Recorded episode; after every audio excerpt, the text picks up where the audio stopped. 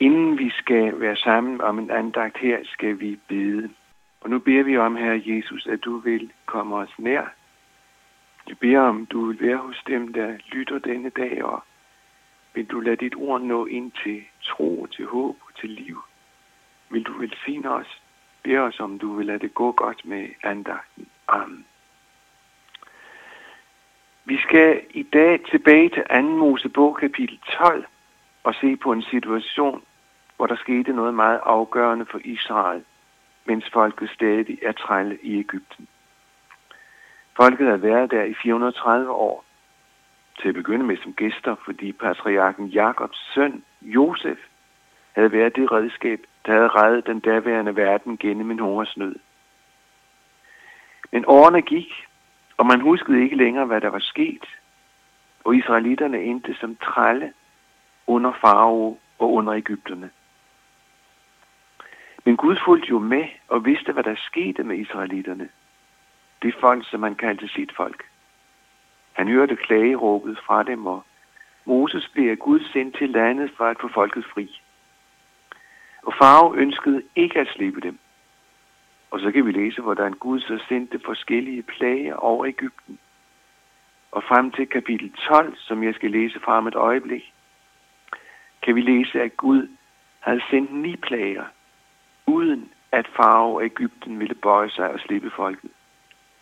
Og så tales der om den tiende plage. Moses proklamerede for farve, at alle førstefødte i landet skal dø. Herren vil gå gennem landet, og de førstefødte der i landet skal dø. Både den førstefødte hos farve og den førstefødte, som der står hos fangen i fangehullet. På samme måde med kvæget, hvor også det førstefødte måtte dø. Ikke alene proklamerede Moses denne virkelighed, men det var for Ægypterkongen Farao. Det gjorde Moses i stor vrede. Ja, der står faktisk, at det var ikke lødende vrede. Men også israelitterne fik den besked. Og så var der en forskel. For Israel, som Gud jo ville udfri fra slavetilværelsen og det at være trælle, skulle ikke rammes af den dom fra Guds side. De skulle sættes fri, hvilket de blev. Moses sagde til folket, at de skulle tage et lam, et lydefrit, det betyder et fejlfrit lam, et årgammelt handdyr. Og så læser vi fra vers 6 i 2. Mosebog kapitel 2. I skal tage vare på det til den 14. dag i denne måned. Så skal hele Israels menighed slagte det lige inden mørket falder på. De skal tage noget af blodet og komme det på de to dørstolper på overlæggeren i de huse, hvor de spiser det. Og lidt længere fremme fra vers 11. Sådan skal I spise det. I skal have kjorten bundet op om lænderne og have sandalerne på fødderne og staven i hånden. I al hast skal I spise det. Det er påske for Herren. Samme nat vil jeg gå gennem Ægypten, og jeg vil dræbe alt førstefødte i Ægypten, både af mennesker og af kvæg, og iværksætte mine straffedommer over alle Ægyptens guder. Jeg er Herren. men blodet skal I have som mærke på husene, hvor I er. Og når jeg ser blodet, går jeg forbi. Ingen ødelæggende slag skal ramme jer, når jeg slår Ægypterne. Så langt citatet fra Anne Mosebog. Og det går på den måde, som vi læste her. Herren gik gennem land, landet. Dommen over de guder, som Ægypterne satte deres lid til og fulgte, ramte folket. Og døden ramte hårdt. Men du kan forestille dig en situation den nat, det her sker. De mange, mange hjem, hvorfra der lyder et dødsskrig. Familier, der mister deres ældste og førstefødte barn. Hjem, hvor de andre opdager, at en af forældrene ligger død, fordi det var den første fødte i den familie, vedkommende kom fra. Der står om den nat, at der lød et højt skrig i Ægypten, fordi der ikke var et eneste hjem, uden nogen var døde. Da sendte farve bud efter Moses og Aaron. Nu kan I rejse, sagde farve. Skynd jer bort fra mit folk. Rejs med jer. Så tilbage til dem, som bare var tilskuere til det her. Dem, som havde oplevet, at dødsenglen var gået deres dør forbi. Hvor må det have været ejendommeligt for dem. De hørte dødskriget fra den del af Ægypten, hvor Ægypterne boede. Og de kendte årsagen til klageskriget, for det, det havde Gud jo ganske klart proklameret. Det kom ikke bag på dem, og alligevel har det vel været forundring for dem, at, for, øh, at forskellen på dem og Ægypterne, det var et lam, eller skal jeg sige, det var blodet fra et lam. Så efter. Når han så, når han så det, gik han forbi. Og på den måde gik Guds dom forbi. Jeg vil gerne sige til dig, at vi står med en dyb åndelig sandhed, når vi møder denne historiske beretning. En virkelighed, som rækker langt længere end for de folk, som Gud kaldte sit. Noget, som denne begivenhed i den grad peger frem mod. For altså, du og jeg skal en dag møde Gud. Vi ved ikke, hvordan, hvornår det sker. Kan være, at vi dør, inden Jesus kommer tilbage og standser alt på denne jord. Men hvad enten det så bliver, når vi dør, eller når det bliver, når Jesus kommer igen, så skal du og jeg møde Gud. Den hellige, almægtige Gud. Og det går galt, om vi kan gemme os bag, og så parallellen, en andens blod. Et frelsende blod. Her tænker jeg jo på det, Jesus gjorde for os, da han gav sit liv hen i døden for netop dig og mig. Jesus fik i øvrigt et navn, som forklarer lidt af denne virkelighed. Han blev kaldt Guds lam. Ham, der kaldte ham det, har jo tænkt på det første, den første påske. Han blev kaldt Jesus, Guds lam, som bærer verdens synd. Der blev peget på Jesus og sagt det, se Guds lam, som bærer verdens synd. Johannes 1:29. Og jeg vil gerne sige til dig, at skal det gå dig godt, når du skal møde Gud og Guds dom, så må du have Jesu blod til at være på dørstolperne og overlængerne i dit hus. For det vil Gud se, og så vil Guds dom ikke ramme dig. Der vil du opleve den effekt eller virkelighed, som jeg læste om før, når Gud siger, når jeg ser blodet, går jeg forbi. Kan du forestille dig israelitterne og folket der i Ægypten? De har fundet det lam, som de ville slagte og spise den dag Gud havde bestemt. Det er hos dem nogen tid, også fordi det ikke skulle ende i en katastrofe, at de netop den dag, som var Guds dag, ikke skulle kunne finde et lam. Når så dagen kommer, tager de lammet, som er fuldstændig uskyldig, slagter det, samler blodet i en skål, som de så går udenfor med, og stryger det på dørstolpen og overligger. Når, børn, når børnene så spurgte os den første fødte hos israelitterne, ikke sandt? Hvorfor gør vi det? Så svarede forældrene, det har Gud sagt, vi skal. Fordi vi bruger blod på den måde, så vil Guds dom ikke ramme os. Et fuldstændig uskyldigt lam må dø, for at andre skal leve. Og det er parallellen til Jesus. Han måtte også gå i døden, som den uskyldige, for at andre skulle gå fri af Guds dom, for at andre skulle leve. Og ved du, hvad det her er? Og nu er jeg meget personlig. Det er den virkelighed, jeg altid satser på, når jeg tænker på den dag, hvor jeg skal møde Gud. Jesus må gælde for mig. Og det må du også have lov til at satse på, du som hører med denne aften. At Jesus klarede din sag hos Gud ved at gå i døden for dig.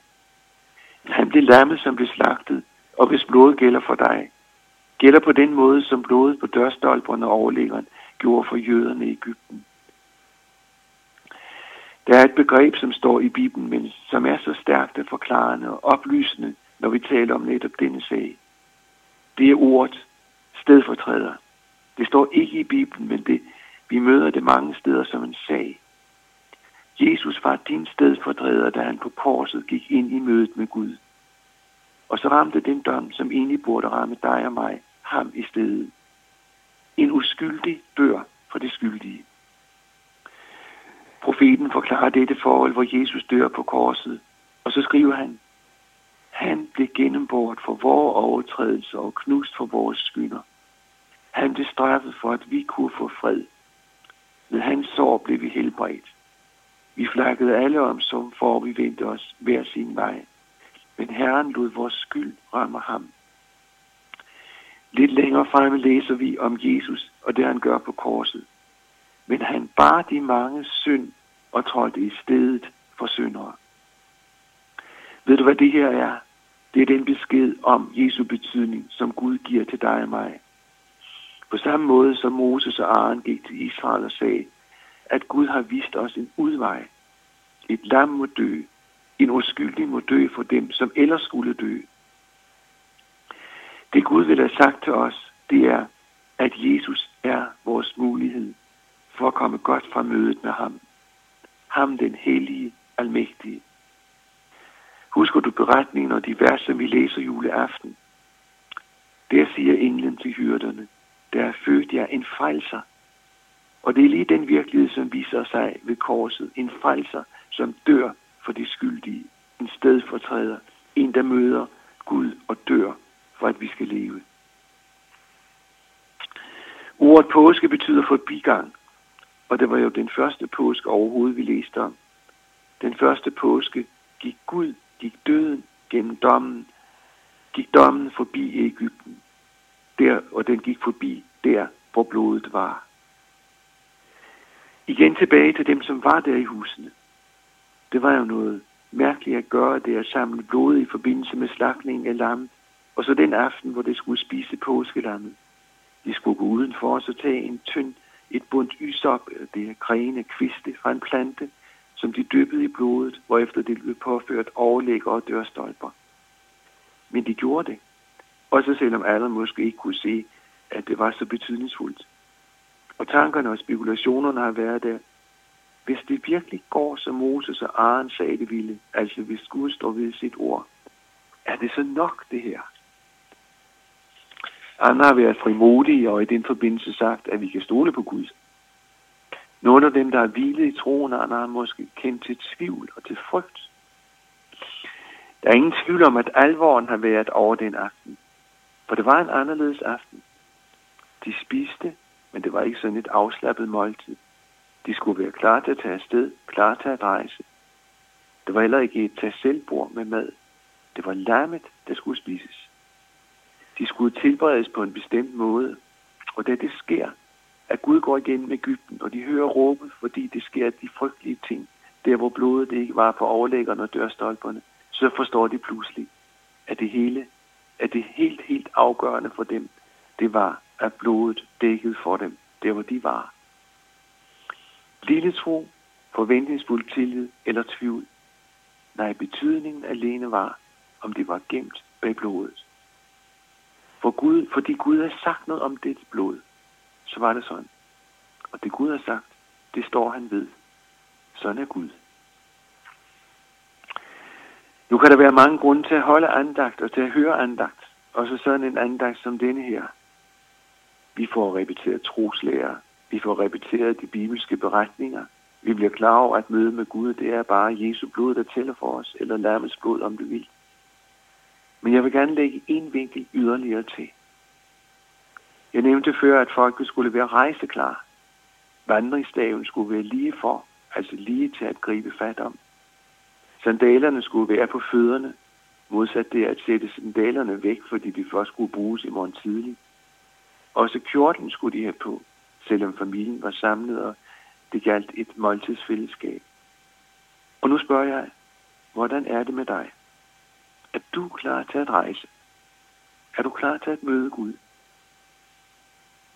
Jeg spørger ikke for at gøre dig bange, men jeg spørger, fordi en dag bliver det jo den sidste dag i dit liv, hvor det er muligt at omvende dig. Det at møde Gud, det at være rejseklar, det ligger ind over vores liv som en virkelighed foran os. Mens jeg sad og skrev denne andagt, talte jeg med min kone om, hvor godt vi på så mange måder havde det. Og det er jo virkeligheden. Meget godt møder vi, meget der glæder sig over. Og så ved vi alligevel, og det er vi nok bevidste om, at en dag så slutter denne virkelighed. Så kommer det, så skal vi møde Gud, så skal vi rejse. Og statistikken for mennesker og dette forhold, det er en til en. Er, den for, er det sådan for dig, at du er bange for den dag? Er du bange for at møde Gud? Jeg har lyst til at sige til dig, at Jesus vil gælde for dig.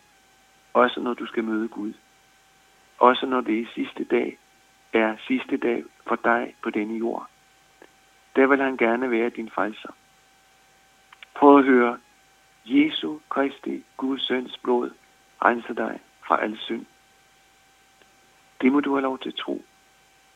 Det er det, Jesus gerne vil have sagt ind i dit liv denne dag.